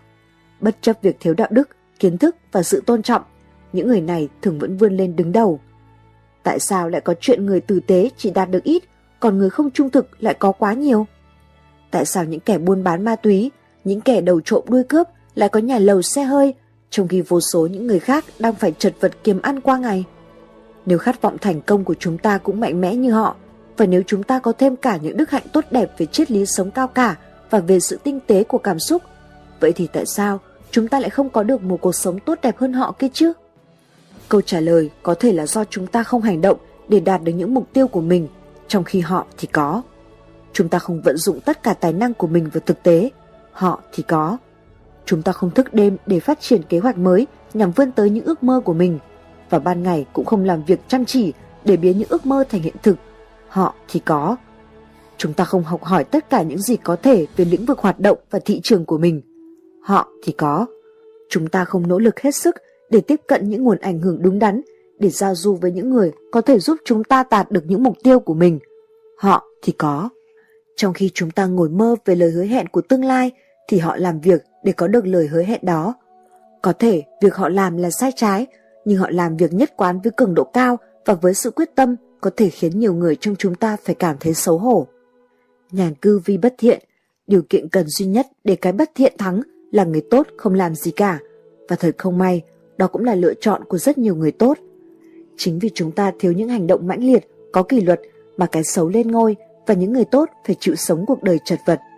Nếu như cuộc sống đôi khi có tỏ ra thiếu công bằng, chúng ta cũng chỉ có thể đổ lỗi cho mình mà thôi. Củng cố tầm nhìn tương lai. Ai cũng muốn có thành công, nhưng muốn thành công thì mong muốn phải tương xứng với hành động. Ngồi nói về thành công là chuyện khiến nó trở thành hiện thực lại là chuyện hoàn toàn khác. Một số người thích nói về thành công hơn là tìm cách đạt được nó. Những hệ quả của sự tự lừa phỉnh mình này cũng có những cái giá phải trả. Chẳng sớm thì muộn, dù cũng sẽ đến ngày họ phải ngậm ngùi nghĩ đến tất cả những gì họ có thể làm và cần phải làm nhưng lại không làm. Đó là lý do tại sao chúng ta, ngay trong giờ phút hiện tại này, phải ép mình chịu đựng sự khó chịu của một cuộc sống có kỷ luật. Thực ra, chúng ta ai rồi cũng sẽ phải trải qua những khó chịu của kỷ luật, hoặc nếu không sẽ là của niềm tiếc nuối. Nhưng sự khác biệt nằm ở chỗ, cái khó chịu của kỷ luật chỉ nặng vài gam, còn cái khó chịu của niềm tiếc nuối nặng tới cả tấn. Hãy vận dụng tất cả những gì chúng ta biết và cảm nhận, kết hợp với khao khát thành công hơn nữa để trở thành người tốt đẹp hơn nữa. Chăm chỉ tốt hơn nhàn rỗi. Mỗi khi chúng ta lựa chọn cách làm việc ít hơn so với khả năng của mình, sự sai lầm trong đánh giá này sẽ ảnh hưởng tới lòng tự tin của chúng ta. Nếu chuyện này lặp lại hàng ngày thì chẳng mấy chốc chúng ta không chỉ làm ít hơn những gì mình có thể làm mà thành tựu cũng sẽ ít hơn so với tiềm năng. Tác động tích lũy của sai lầm này có thể là vô cùng tai hại. Thật may là có thể dễ dàng đảo ngược quá trình này. Bất cứ lúc nào chúng ta cũng có thể xây dựng một kỷ luật mới, đề cao hành động hơn là bỏ bẵng. Mỗi khi lựa chọn hành động thay vì nhàn rỗi hay lao động thay vì nghỉ ngơi, giá trị tự thân, lòng tự trọng và tự tin trong chúng ta sẽ được tăng lên. Điều khiến chúng ta trở nên có giá trị không phải là những gì chúng ta nhận được, mà là con người chúng ta trở thành trong quá trình làm những việc mang đến giá trị cho đời sống. Chính hành động đã giúp biến ước mơ của con người thành sự thực, và quá trình biến đổi này mang đến cho chúng ta một giá trị cá nhân không thể lấy được từ bất kỳ nguồn nào khác. Cái gì cũng có giá của nó, và cái gì cũng có nỗi khó chịu riêng, nhưng cái giá và sự khó chịu sẽ trở nên dễ chịu đựng hơn khi lời hứa hẹn của tương lai trở nên mạnh mẽ. Tỷ lệ giữa hành động và nghỉ ngơi. Cuộc sống không thể là một quá trình chỉ gồm có lao động và không hề có nghỉ ngơi. Cần phải dành thời gian để lấy lại sức. Điểm mấu chốt ở đây là tạo ra một tỷ lệ hợp lý giữa nghỉ ngơi và hành động. Mỗi người phải tự lựa chọn lấy tỷ lệ thích hợp, phản ứng đúng nhất phần thưởng mà chúng ta mong muốn. Nhưng hãy lưu ý rằng, giảm lao động thì phần thưởng cũng giảm. Nếu chúng ta nghỉ ngơi quá nhiều, đám cỏ dại chắc chắn sẽ mọc tùm trong vườn. Mỗi lần nghỉ ngơi là một lần các giá trị của chúng ta bị xói mòn. Đó là lý do tại sao chúng ta phải biến sự nghỉ ngơi thành một điều cần thiết, chứ không phải là một mục tiêu. Nghỉ ngơi chỉ nên là một khoảng ngừng cần thiết trong quá trình chuẩn bị chinh phục mục tiêu và mức kỷ luật tiếp theo. Hệ quả của sự nghỉ ngơi thái quá là sự tầm thường. Cái nguy hại của việc tìm kiếm lối tắt dẫn tới thành công. Một số bạn bè có thể thuyết phục chúng ta tin rằng những lời khẳng định tích cực còn quan trọng hơn hành động. Thay vì làm điều gì đó mang tính xây dựng để thay đổi cuộc đời, họ lại khuyên chúng ta chỉ cần lặp đi lặp lại những khẩu hiệu khẳng định thật to rằng mọi việc đều ổn cả. Chẳng hạn như, mỗi ngày, theo mỗi góc độ, tôi đều ngày càng tiến bộ hơn. Phải nhớ rằng, kỷ luật là yêu cầu bắt buộc để tiến bộ, và lời nói mà không có kỷ luật đi kèm chỉ sinh ra ảo tưởng mà thôi. Những câu khẩu hiệu không có gì là sai trái cả, với điều kiện chúng ta phải nhớ hai nguyên tắc quan trọng sau đây. Thứ nhất, không bao giờ để lời nói thay thế hành động. Cảm nhận tích cực hơn không thể là vật thế chân của hành động hiệu quả hơn. Thứ hai, bất kể chúng ta muốn khẳng định điều gì, điều đó phải là sự thật. Thực tế luôn là khởi đầu tốt nhất. Nằm trong thực tế là khả năng tạo nên những phép màu của mỗi cá nhân. Sức mạnh của niềm tin bắt đầu từ thực tế. Sau khi chúng ta hiểu và chấp nhận sự thật, lời hứa hẹn của tương lai khi đó sẽ được giải phóng khỏi những gông cùm của sự lừa dối đang bao vây lấy nó. Sự thay đổi bắt đầu từ những lựa chọn. Bất cứ khi nào mong muốn, chúng ta đều có thể tự ép mình phải đứng lên làm lại tất cả. Bất cứ khi nào mong muốn, chúng ta đều có thể mở sách ra đọc để mở mang đầu óc, thu nhận kiến thức mới. Bất cứ khi nào mong muốn, chúng ta đều có thể bắt đầu một hoạt động mới. Chúng ta có thể làm được những việc đó ngay lập tức, hoặc tuần sau, tháng sau, hoặc năm sau. Chúng ta cũng có thể không làm gì cả. Chúng ta có thể giả vờ thay vì hành động. Và nếu cái ý tưởng rằng phải thay đổi bản thân khiến chúng ta cảm thấy khó chịu, chúng ta vẫn có thể giữ nguyên trạng bản thân như hiện tại. Chúng ta có thể chọn nghỉ ngơi thay vì chấp nhận sự thật và chọn nghi ngờ thay vì tự tin. Quyền lựa chọn thuộc về chúng ta. Nhưng khi nguyền rủa hệ quả cũng là khi chúng ta dung dưỡng cho nguyên nhân. Chúng ta tạo nên hiện tại bằng những lựa chọn trong quá khứ. Chúng ta có khả năng và cả trách nhiệm phải tạo ra sự bắt đầu tốt đẹp hơn trong ngày hôm nay. Chúng ta không được để những đánh giá sai lầm vốn lặp đi lặp lại hàng ngày đưa đường chỉ lối chúng ta tới con đường sai lầm. phải liên tục quay về với những điều cơ bản tạo nên sự khác biệt lớn nhất trong cuộc sống của chúng ta. Hành động là một trong những điều cơ bản không thể bỏ qua. Sự cần thiết của hành động thông minh. Nhiều người muốn tìm kiếm thành công và hạnh phúc, đang nỗ lực rất chăm chỉ, nhưng dường như họ chẳng đi đến đâu cả.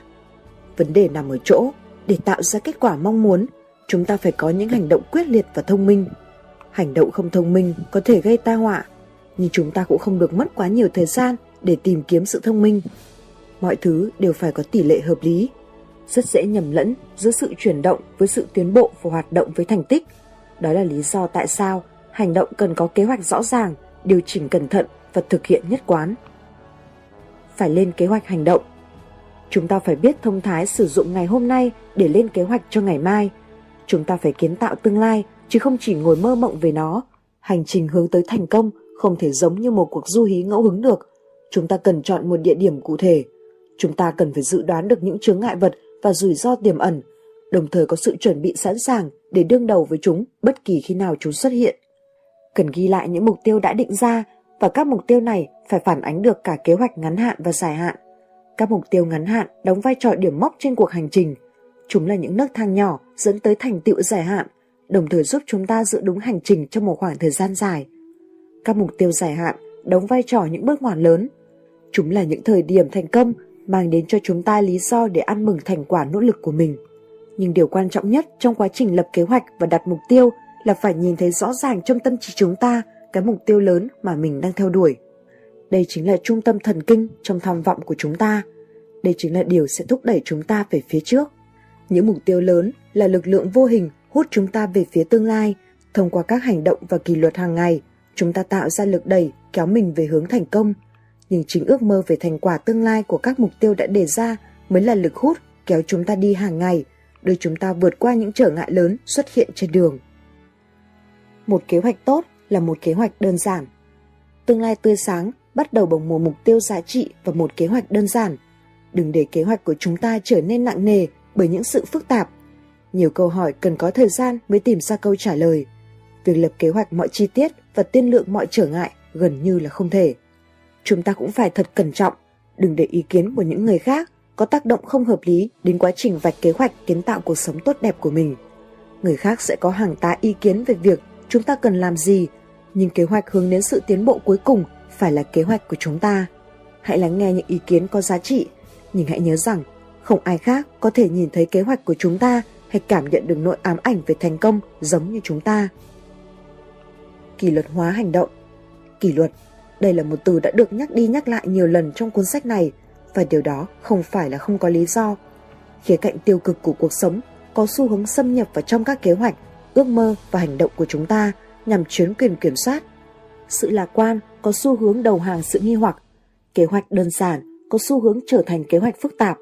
Lòng can đảm có xu hướng nhường chỗ cho nỗi sợ hãi. Lòng tự tin có xu hướng bị nỗi lo lắng áp đảo. Chúng ta chỉ có thể ngăn chặn những xu hướng tiêu cực của cuộc sống khỏi phá hoại các kế hoạch của mình bằng cách áp dụng kỷ luật một cách nhất quán. Sau thành công bước đầu và sau một thời gian ngắn, chúng ta có thể trở nên lơ là. Đó là lý do vì sao những ai mong muốn tìm kiếm cuộc sống tốt đẹp phải biết tôn trọng kỷ luật và nhận thức rõ về tất cả những việc họ có thể làm, những gì họ có thể có. Bất cứ khi nào mong muốn, chúng ta cũng có thể thay đổi vị trí của mình, bất kể chúng ta đang ở vào hoàn cảnh nào.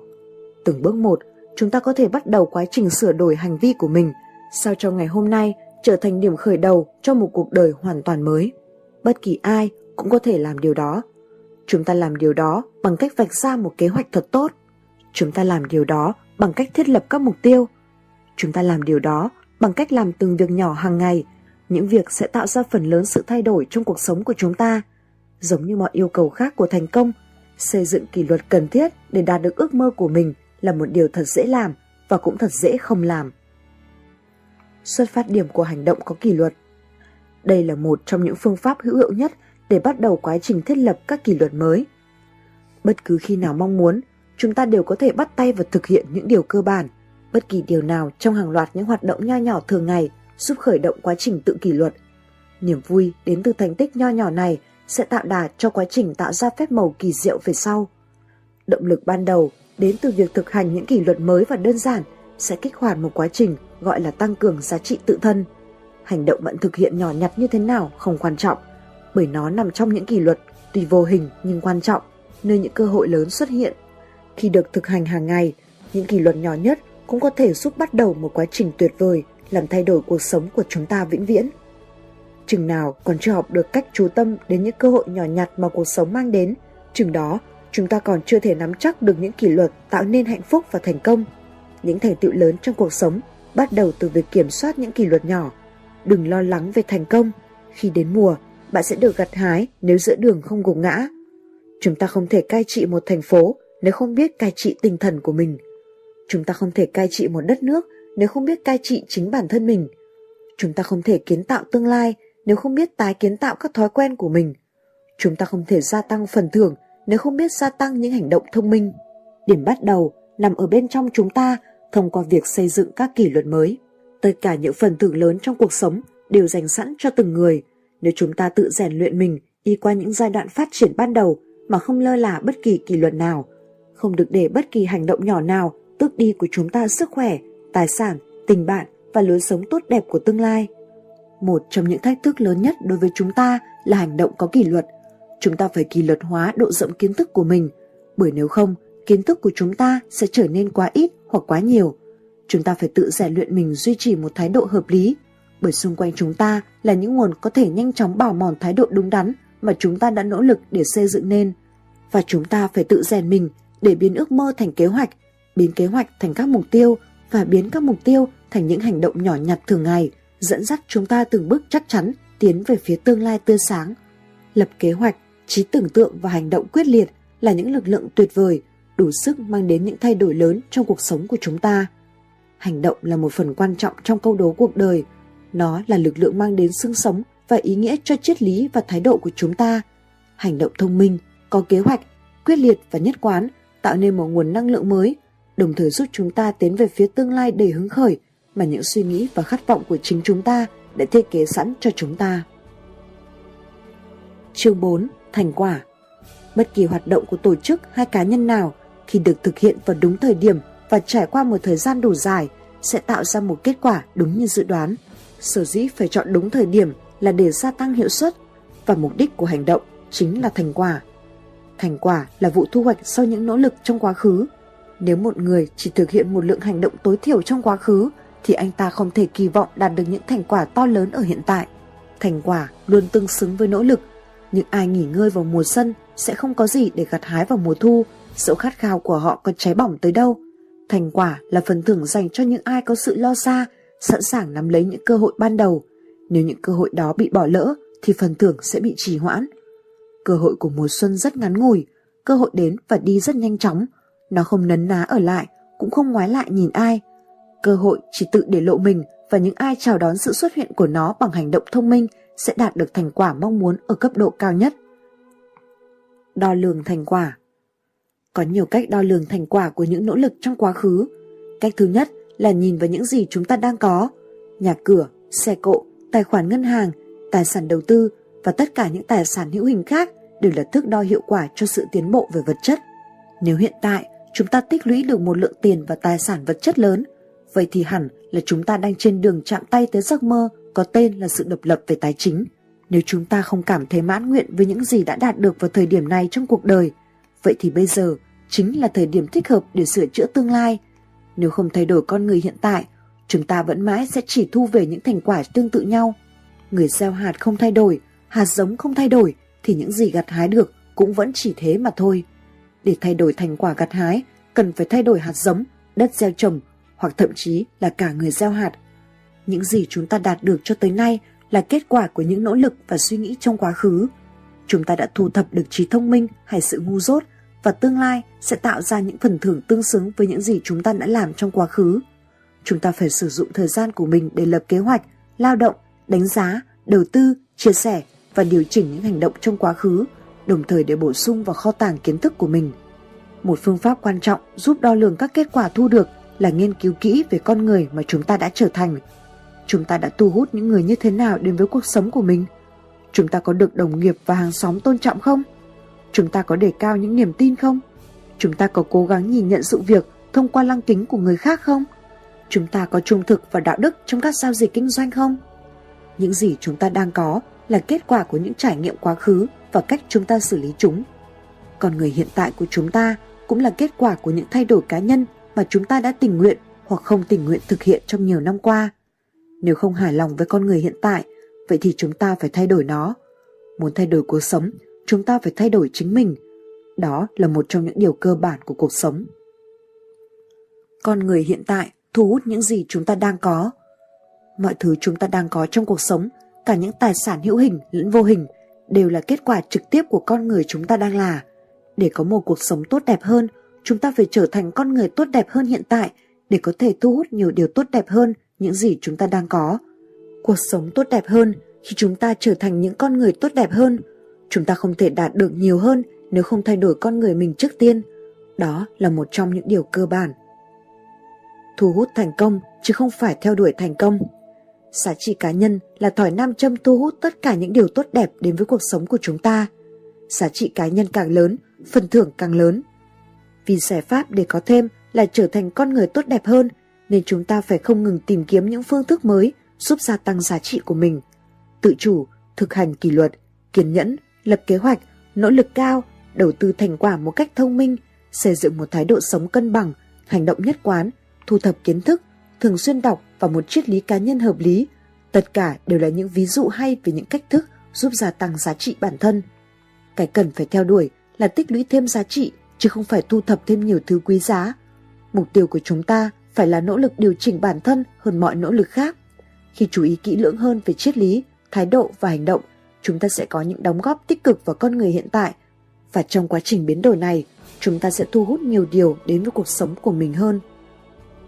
Có được thành quả tốt đẹp hơn nhờ trở thành con người tốt đẹp hơn. Chúng ta phải trở thành con người tốt hơn trước, rồi sau đó chúng ta mới thu hút. Chúng ta phát triển bản thân rồi mới có sự tiến bộ về mặt vật chất. Có thêm của cải không khiến con người ta tốt đẹp hơn. Của cải chỉ phóng đại thêm những gì chúng ta đang là. Những người không thể tiết kiệm được một vài đồng từ khoản thu nhập ít ỏi hiện tại sẽ không bao giờ có thể tiết kiệm được nhiều tiền từ nguồn tài sản lớn ở tương lai. Những phần thưởng tương lai luôn đợi chúng ta. Chúng ta đã từng mơ ước, nên chắc chắn là chúng ta hoàn toàn có thể mơ ước lại. Chúng ta đã từng tin tưởng, nên chắc chắn là chúng ta có thể tin tưởng lại. Dù ngay lúc này chúng ta đang ở vào vị trí nào, chúng ta vẫn sẽ có khả năng thay đổi tất cả. Hành trình đến với thành công dài hàng nghìn bước, và nó bắt đầu với một cuốn sách hay một lời hứa được giữ. Nó bắt đầu với sự thức tỉnh tinh thần đang ngủ say về tất cả những ước mơ lẽ ra đã thành hiện thực. Giá trị của những kỹ năng mới. Phát triển kỹ năng mới là một yêu cầu thiết yếu nếu chúng ta muốn tạo ra những tiến bộ quan trọng và cải thiện chất lượng các hoạt động của mình. Cuộc sống và công việc sẽ trở nên dễ dàng hơn khi kiến thức được kết hợp với những kỹ năng mới. Kỹ năng là sự tinh chỉnh các khả năng hiện tại, bổ sung thêm vào các tài năng mới thu nhận được. Đó là kết quả của sự mày mò nghiên cứu được thúc đẩy bởi trí tò mò. Đó là kết quả của sức sáng tạo và trí tưởng tượng khi được áp dụng thông minh vào các phương pháp mới. Đó là sản phẩm của những nỗ lực được tinh chỉnh khi chất lượng hoạt động phát triển lên những tầm cao mới. Kỹ năng là thứ đạt được khi con người trở thành bậc thầy về một công việc nhất định nào đó. Kỹ năng là sự tự tin hoàn toàn vào năng lực và khả năng kiểm soát nhiều yếu tố xung quanh công việc mà chúng ta làm. Kỹ năng là quá trình học hỏi. Kỹ năng là kết quả của quá trình tích lũy kinh nghiệm và lòng quyết tâm không mỏi mệt để khiến những điều tốt đẹp trở nên tốt đẹp hơn. Những ai mong muốn có được thành công và hạnh phúc, trước tiên phải nắm chắc càng nhiều kỹ năng càng tốt, kết hợp tất cả các kỹ năng mới và cũ lại với nhau để tạo nên một tài năng độc nhất. Với giá trị tích lũy của các kỹ năng và tài năng, mọi thứ đều có thể. Bước đi đầu tiên để gặt hái những thành quả tốt đẹp hơn. Một người nghèo có thể trở nên giàu có không? Dĩ nhiên là có rồi. Sự kết hợp độc đáo giữa khát vọng, kế hoạch, nỗ lực và sự kiên trì luôn tạo ra phép màu. Câu hỏi đặt ra không phải là liệu công thức thành công này có tác dụng không, mà là liệu con người có chịu thực hiện công thức ấy hay không. Đó là một biến số chưa biết. Đó là thách thức đối với tất cả chúng ta. Mọi người đều có thể đi từ vị trí hiện tại của mình tới vị trí mà mình mong muốn. Không ước mơ nào là không thể. Nhưng trước hết, chúng ta phải có đủ dũng khí để tin tưởng vào ước mơ của mình. Nếu chấp nhận trả giá, lời hứa hẹn của tương lai sẽ thuộc về chúng ta. Giải quyết những khó khăn về tài chính là việc dễ làm nhưng cũng dễ không làm. Nếu chúng ta nỗ lực mãi mà vẫn không nắm bắt được phần thưởng nào, vậy thì tốt nhất là hãy nhìn nhận một cách thành thực vào các thành quả mình đã đạt được. Nếu không thấy thành quả nào thì chắc hẳn đã có sai sót ở đâu đó. Không gặt hái được thành quả nào là triệu chứng của một vấn đề cần phải được giải quyết và điều chỉnh. Bỏ qua triệu chứng này thì sẽ chỉ càng kéo dài sự tồn tại của nguyên nhân. Một vấn đề hiếm khi tự điều chỉnh được. Những người chỉ nhận về những thành quả nghèo nàn thường có một danh sách dài dằng dặc gồm vô số những nguyên nhân để biện hộ cho sự tiến bộ ít ỏi của mình. Khi đó, những thứ được liệt kê trong danh sách trên không phải là lời biện hộ, mà chúng chính là những nguyên nhân. Họ đổ lỗi cho công ty, cho ông chủ, cho chính sách thuế. Họ đổ lỗi cho bố mẹ, thầy cô hay hệ thống. Đôi khi họ còn đổ lỗi cho cả quốc gia nữa. Thường xuyên kiểm tra thành quả. Chúng ta không thể chờ đợi 10 năm để xem liệu kế hoạch, triết lý sống, thái độ cá nhân hay các nỗ lực của mình có cần điều chỉnh ở khía cạnh nào không. Cái giá của sự bỏ bê và trì hoãn có thể là rất cao. Cần phải thường xuyên đo lường sự tiến bộ. Việc đánh giá những chỉ số chính trong mọi khía cạnh của đời sống là một dấu hiệu cho thấy lối tư duy có trách nhiệm. Tần suất kiểm tra các thành quả đạt được phụ thuộc vào việc chúng ta mong muốn mình đi xa tới đâu. Đích đến càng xa, chúng ta càng phải thường xuyên thực hiện việc kiểm tra này. Đạt tiến bộ lớn trong khoảng thời gian hợp lý. Đạt tiến bộ lớn trong khoảng thời gian hợp lý, đó là một thách thức lớn của cuộc sống. Đó là điều tạo nên cả mục đích và giá trị trong cuộc sống của chúng ta.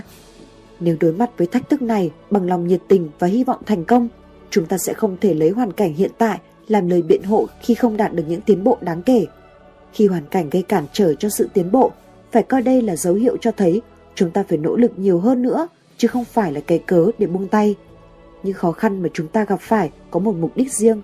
Chúng thử thách sức mạnh trong sự quyết tâm của chúng ta. Nếu không có những thách thức cần xử lý, có khi chúng ta phải mất gấp đôi thời gian mới có thể hoàn thành mục tiêu của mình.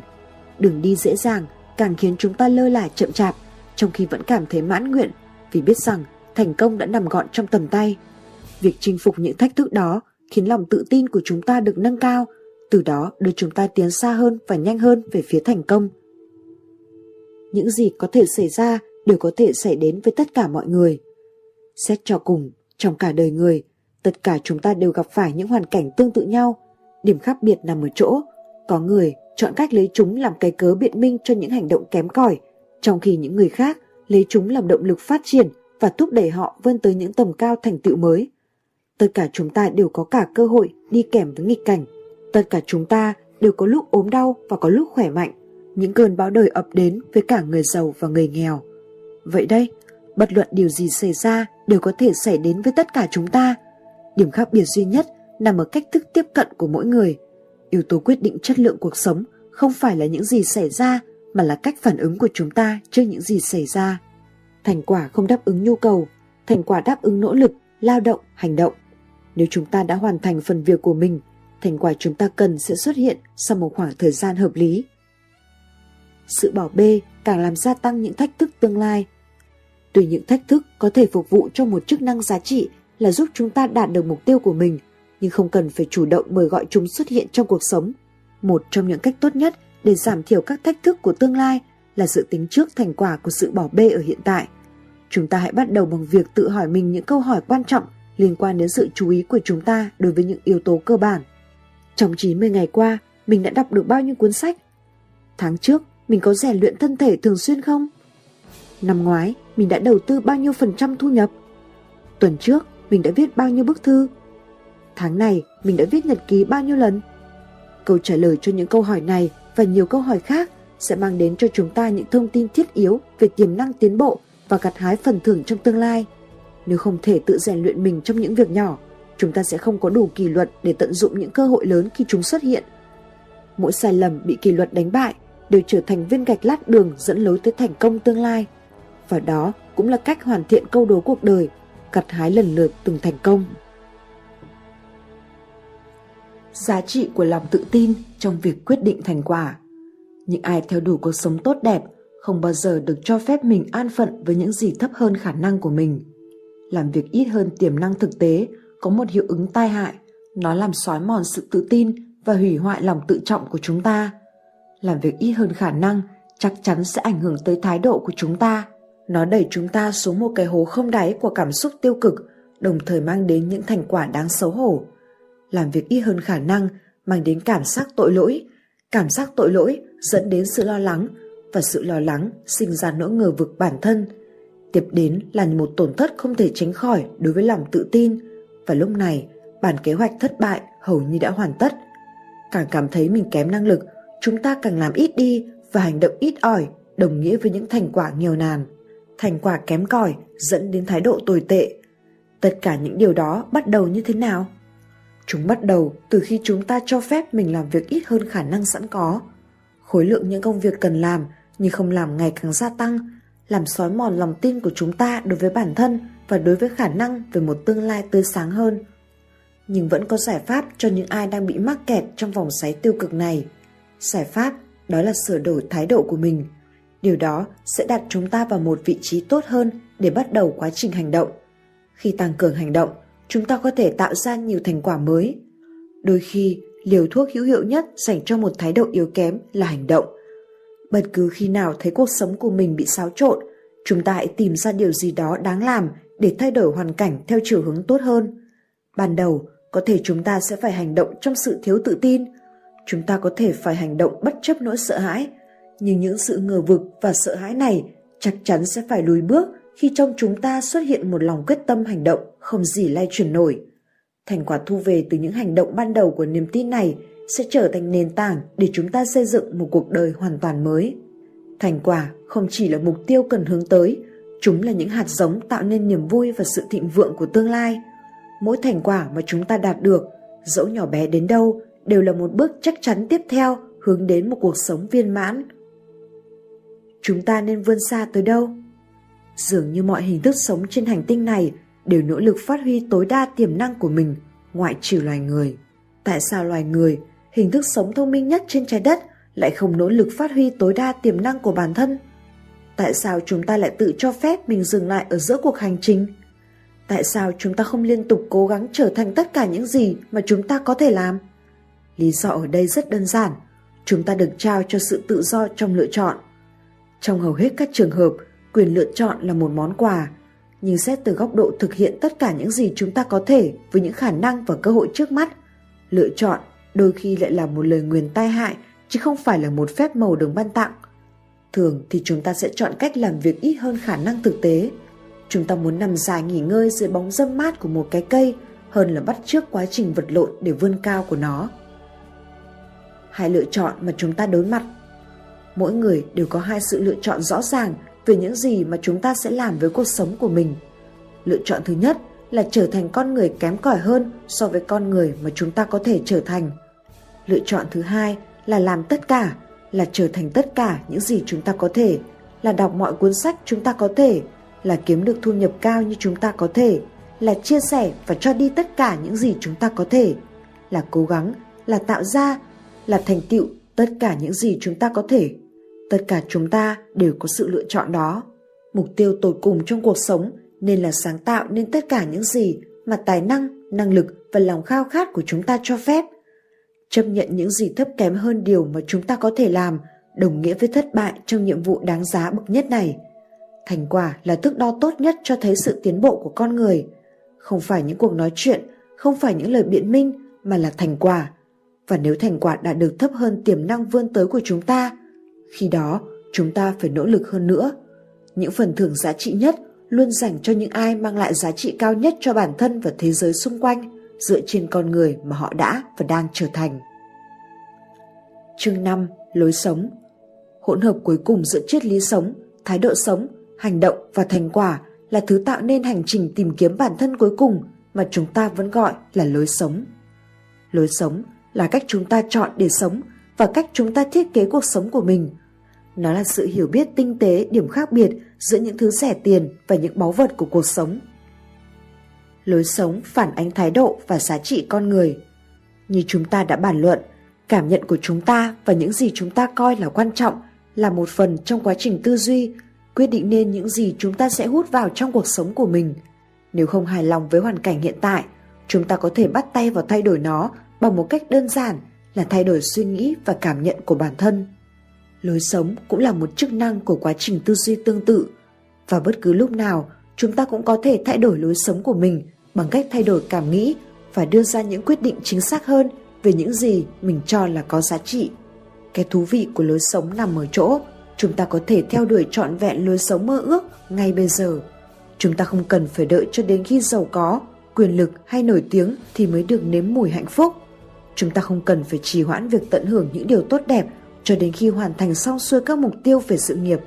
Chúng ta có thể sống một cuộc sống tràn ngập niềm vui và sự mãn nguyện đúng như mong ước vào ngay lúc này. Chúng ta không cần phải lắm tiền nhiều của mới có được cuộc sống giàu sang. Tất cả niềm hạnh phúc và sự mãn nguyện mà chúng ta khao khát đều có thể nằm trong tay ngay lúc này, chỉ bằng cách đơn giản là thay đổi cảm nhận và suy nghĩ của chúng ta về khái niệm lối sống này. Lối sống không phải là một định lượng, văn hóa không phải là một định lượng, sự tinh tế không phải là một định lượng, và lối sống cũng vậy. Chúng là những môn nghệ thuật mà những người mong muốn xây dựng một cuộc sống tốt đẹp cần phải thực hành. Để trở thành bậc thầy trong những môn nghệ thuật này, chúng ta phải bắt đầu thực hành với những gì mình hiện có. Lối sống thực sự không là gì khác ngoài nghệ thuật thực hiện những điều bình thường theo một cách phi thường. Chúng ta phải học cách chi tiêu những khoản tiền nhỏ một cách tinh tế, rồi mới hy vọng nắm được nghệ thuật chi tiêu những khoản lớn một cách hợp lý. Lối sống là sự phản ánh về con người chúng ta. Lối sống của chúng ta truyền đạt một thông điệp rõ ràng về con người chúng ta và cách tư duy của chúng ta. Lối sống là nơi chúng ta đến, điều chúng ta làm và cảm nhận của chúng ta khi ở nơi đó. Lối sống là cách chúng ta ăn mặc, phương tiện chúng ta di chuyển và loại hình giải trí mà chúng ta lựa chọn. Lối sống là sự pha trộn giữa của cải và phong cách, giữa sự tinh tế và trí tuệ, giữa khả năng kiểm soát cảm xúc trước nghịch cảnh và khả năng giải phóng cảm xúc với những thời khắc hân hoan hay hạnh phúc. Những người thành công và những người nghiêm túc theo đuổi thành công có xu hướng thể hiện được mức độ tinh tế và trí tuệ mà họ đã đạt được. Cách cư xử của họ thể hiện rõ ràng cấp độ phát triển bản thân và những thành tựu cá nhân. Mọi thứ xung quanh chúng ta đều đang truyền tới những người khác một thông điệp về cấp độ của chúng ta. Những gì chúng ta làm, những gì chúng ta nói, thậm chí cả ngoại hình của chúng ta đều là dấu hiệu cho thấy thái độ bên trong của chúng ta đối với cuộc sống. Nếu chúng ta bỏ nhiều tiền ra để mua đồ ăn thức uống hơn là mua sách, thì điều đó cũng thể hiện mức độ chân thành trong mong muốn phát triển bản thân của chúng ta. Lối sống không phải là một phần thưởng tự động. Lối sống là tạo ra những cách thức sống độc đáo. Đó là một kỹ năng cần trau dồi, chứ không phải là một trạng thái cần theo đuổi. Lối sống là tìm ra những cách thức mới để mang đến niềm vui, sự hài lòng, sự hứng khởi và ý nghĩa đến với cuộc sống của chúng ta, cũng như cuộc sống của những người chúng ta quan tâm, trong khi vẫn đang nỗ lực để hướng tới các mục tiêu của mình, chứ không phải sau khi đã hoàn thành chúng. Một đời sống dư giả không nhất thiết sẽ mang đến một lối sống đáng tận hưởng hơn. Lối sống phải được nghiên cứu và thực hành. Nếu muốn giàu có, chúng ta phải nghiên cứu sự giàu có. Nếu muốn hạnh phúc, chúng ta phải nghiên cứu về hạnh phúc. Sự kết hợp giữa hai nghiên cứu này tạo nên một thứ mà chúng ta gọi là lối sống. Phần lớn chúng ta đều không cho rằng hạnh phúc và giàu có là một môn học. Kế hoạch kiếm tìm hạnh phúc của họ là sống lay lắt qua ngày, vừa sống vừa cầu nguyện rằng bằng cách nào đó, điều gì đó sẽ xuất hiện và khiến chúng ta hạnh phúc. Nhưng hạnh phúc là một môn nghệ thuật, không phải là một sự ngẫu nhiên. Nó không phải là thứ rơi từ trên trời xuống. Hạnh phúc, cái cảm xúc đặc biệt mà chúng ta vẫn nhầm tưởng cho rằng nó chỉ đến với mình khi mình đã đạt được thành công, phải đến trước thành công. Hạnh phúc vừa là nguyên nhân, vừa là hệ quả của thành công. Và chúng ta có thể bắt đầu trải nghiệm hạnh phúc bất kỳ khi nào mong muốn, bất kể hoàn cảnh hiện tại ra sao. Học cách hạnh phúc với những gì đang có, trong khi nỗ lực vươn đến những điều mong muốn. Mỗi người đều có thể kiến thiết nên hạnh phúc của riêng mình trong cuộc sống. Chúng ta có thể kiến thiết nên nó và trải nghiệm nó. Chúng ta không cần phải chờ đợi. Cảm giác tuyệt vời gọi là hạnh phúc, đó có thể bắt đầu ở bất kỳ đâu, với bất kỳ hoàn cảnh hiện tại nào của chúng ta, bởi vì nó không liên quan gì đến vật chất cả. Có thêm nhiều của cải không phải là chìa khóa mở cánh cửa hạnh phúc. Nếu có thể đếm những niềm vui bằng ngón tay, vậy thì dù có đeo nhẫn kim cương vào các ngón tay đó, chúng cũng không thể mang đến cho chúng ta thêm niềm vui. Hạnh phúc không phải là thứ có thể rút ra từ tài khoản ngân hàng, mà là từ cuộc sống và những người xung quanh. Mong muốn có được nhiều của cải hơn cho bản thân và gia đình không có gì sai trái cả. Nhưng điều đó không có nghĩa là khi chỉ có ít tài sản trong tay thì chúng ta sẽ trải nghiệm được ít kho báu của cuộc sống hơn, hay khi có nhiều tiền, chúng ta sẽ trải nghiệm giá trị cuộc sống nhiều hơn. Nếu không thể học cách hạnh phúc với những gì mình đang có, thì chúng ta sẽ không bao giờ trở nên hạnh phúc được. dẫu chúng ta có thể kiếm được một kho tài sản cách xù đi chăng nữa. Thân ở đâu thì tâm ở đó. Một trong những lý do chính giải thích cho việc tại sao chúng ta không tìm được hạnh phúc hay không xây dựng được một lối sống độc đáo là chúng ta chưa nắm vững được nghệ thuật hiện hữu. Hàng ngày, chúng ta sống mà không thực sự lắng nghe những gì người khác nói với mình. Có thể chúng ta nghe thấy âm thanh họ nói, nhưng không hấp thụ thông điệp mà họ muốn truyền tải. Hàng ngày, chúng ta cứ mãi bận rộn với những trải nghiệm trong quá khứ hay những khả năng của tương lai. Chúng ta bị ám ảnh với ngày hôm qua và ngày mai đến mức chúng ta còn không nhận thấy rằng ngày hôm nay đang dần vụt qua. Chúng ta sống qua ngày nhưng không nhận được gì từ ngày hôm nay. Lúc nào tâm trí chúng ta cũng lăng xăng ở đâu đó, chứ không thực sự sống vào đúng khoảnh khắc đó. Lối sống là học cách tập trung vào cuộc sống trước mắt. Lối sống là xây dựng một khả năng tập trung độc đáo vào giây phút hiện tại và rút ra từ đó tất cả những ý nghĩa, trải nghiệm và cảm xúc mà nó mang đến. Lối sống là dành thời gian để ngắm mặt trời lặn. Lối sống là nắm giữ từng giây phút, sao cho nó trở thành một phần mới trong con người chúng ta trong hiện tại và con người chúng ta sẽ trở thành trong tương lai. Lối sống không phải là điều chúng ta làm, nó là điều chúng ta trải nghiệm, và chúng ta sẽ không bao giờ có thể nắm vững được nghệ thuật sống nếu không học cách sống với hiện tại. Hãy để cuộc sống chạm tới chúng ta.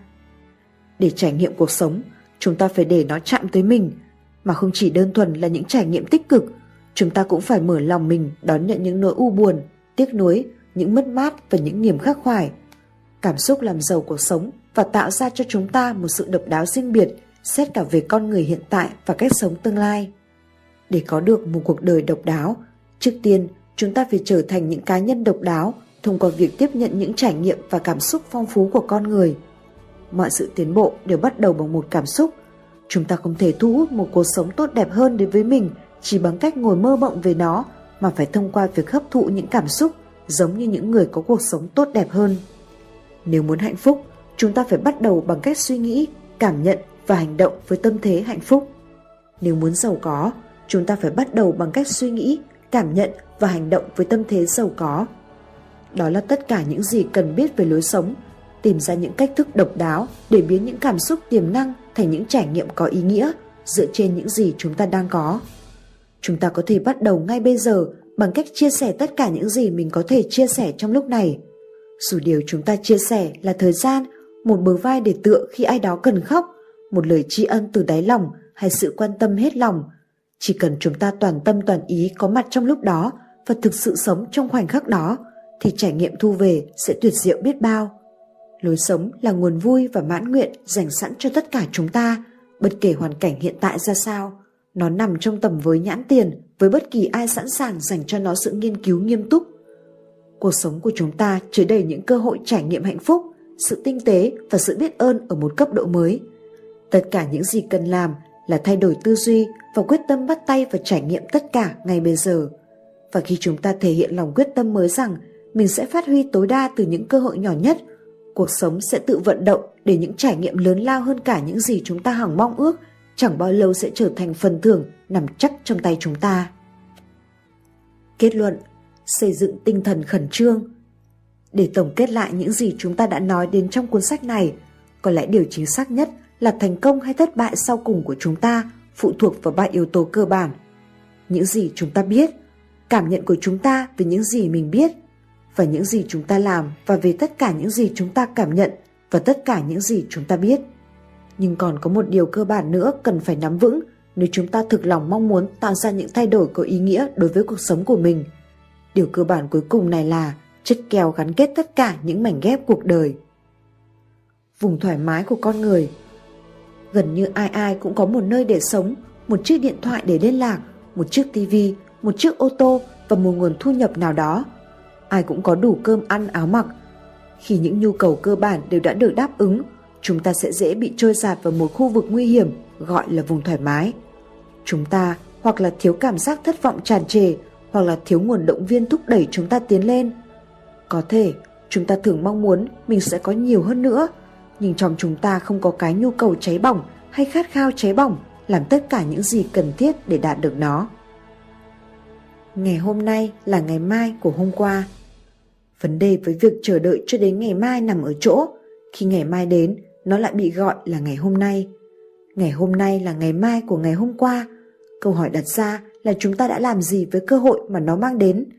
Thông thường, chúng ta sẽ lãng phí ngày mai như đã lãng phí ngày hôm qua hay như đã lãng phí ngày hôm nay. Bất kể những ý định của chúng ta là tốt hay xấu, tất cả những gì có thể đạt được đều dễ dàng tuột khỏi tay chúng ta nếu chúng ta không nhận ra rằng những gì lẽ ra đã có thể đạt được đều đã và đang lần lượt rời khỏi chúng ta qua mỗi ngày không được sử dụng.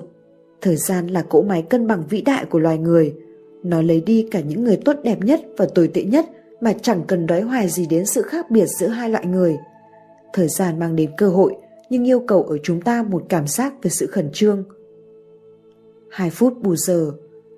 Giây tích lũy lại thành phút, phút tích lũy lại thành giờ và giờ tích lũy lại thành ngày, cho đến một sớm kia chúng ta tỉnh giấc và nhận ra rằng những khoảnh khắc của cơ hội đã trôi qua mất rồi.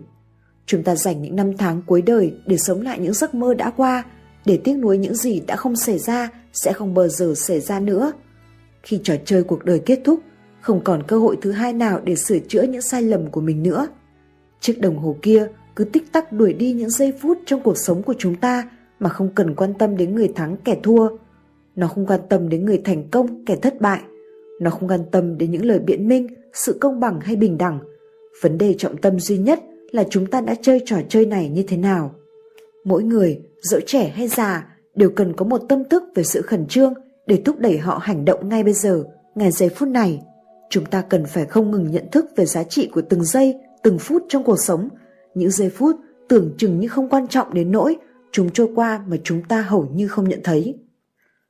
Học cách nhìn trước tương lai. Nếu chúng ta có thể hình dung được tâm trí về tương lai sau này dựa trên hướng đi hiện tại, có lẽ chúng ta sẽ nghiêm túc hơn về cuộc đời mình. Đánh giá mức độ trôi dạt hiện tại. Triết lý của chúng ta thúc đẩy chúng ta tiến về phía một tương lai cụ thể. Thái độ, mức độ hành động và thành quả hiện tại cũng vậy.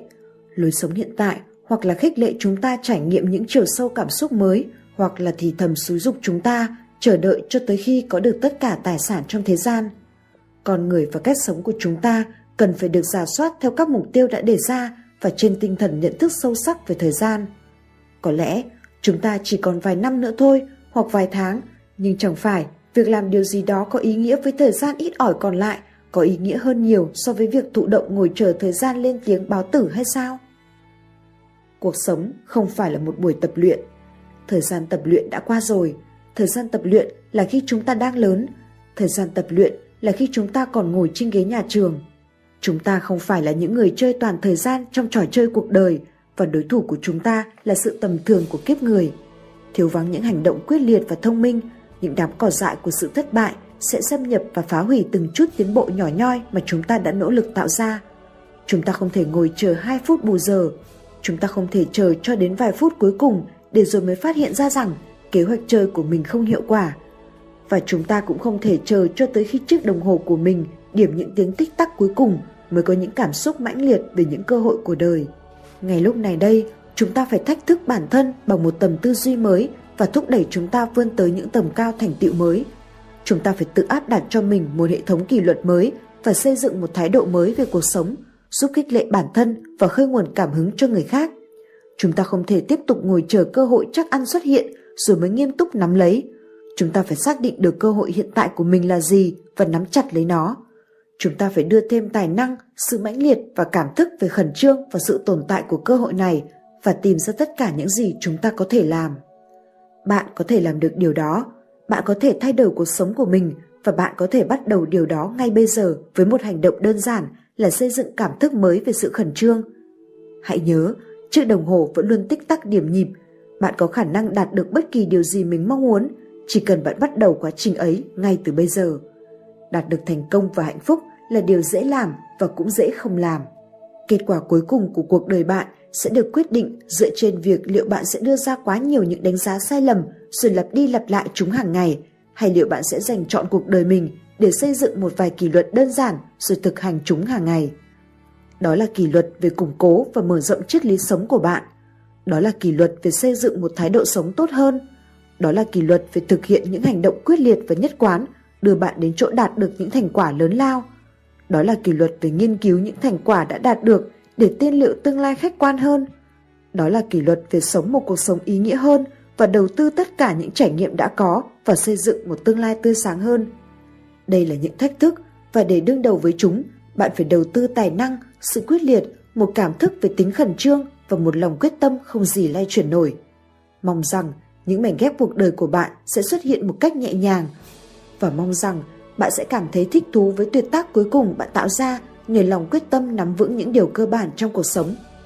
Hãy để những nỗ lực bạn đã bỏ ra và những thành quả bạn đã đạt được sẽ khiến cho những người một ngày nào đó khi đánh giá về cuộc đời của bạn sẽ chỉ biết nói một câu đơn giản: làm tốt lắm, hỡi tên đầy tớ tận tụy và trung thành của cuộc sống kia ơi. Cảm ơn các bạn đã lắng nghe. Hẹn gặp lại trong những cuốn sách tiếp theo.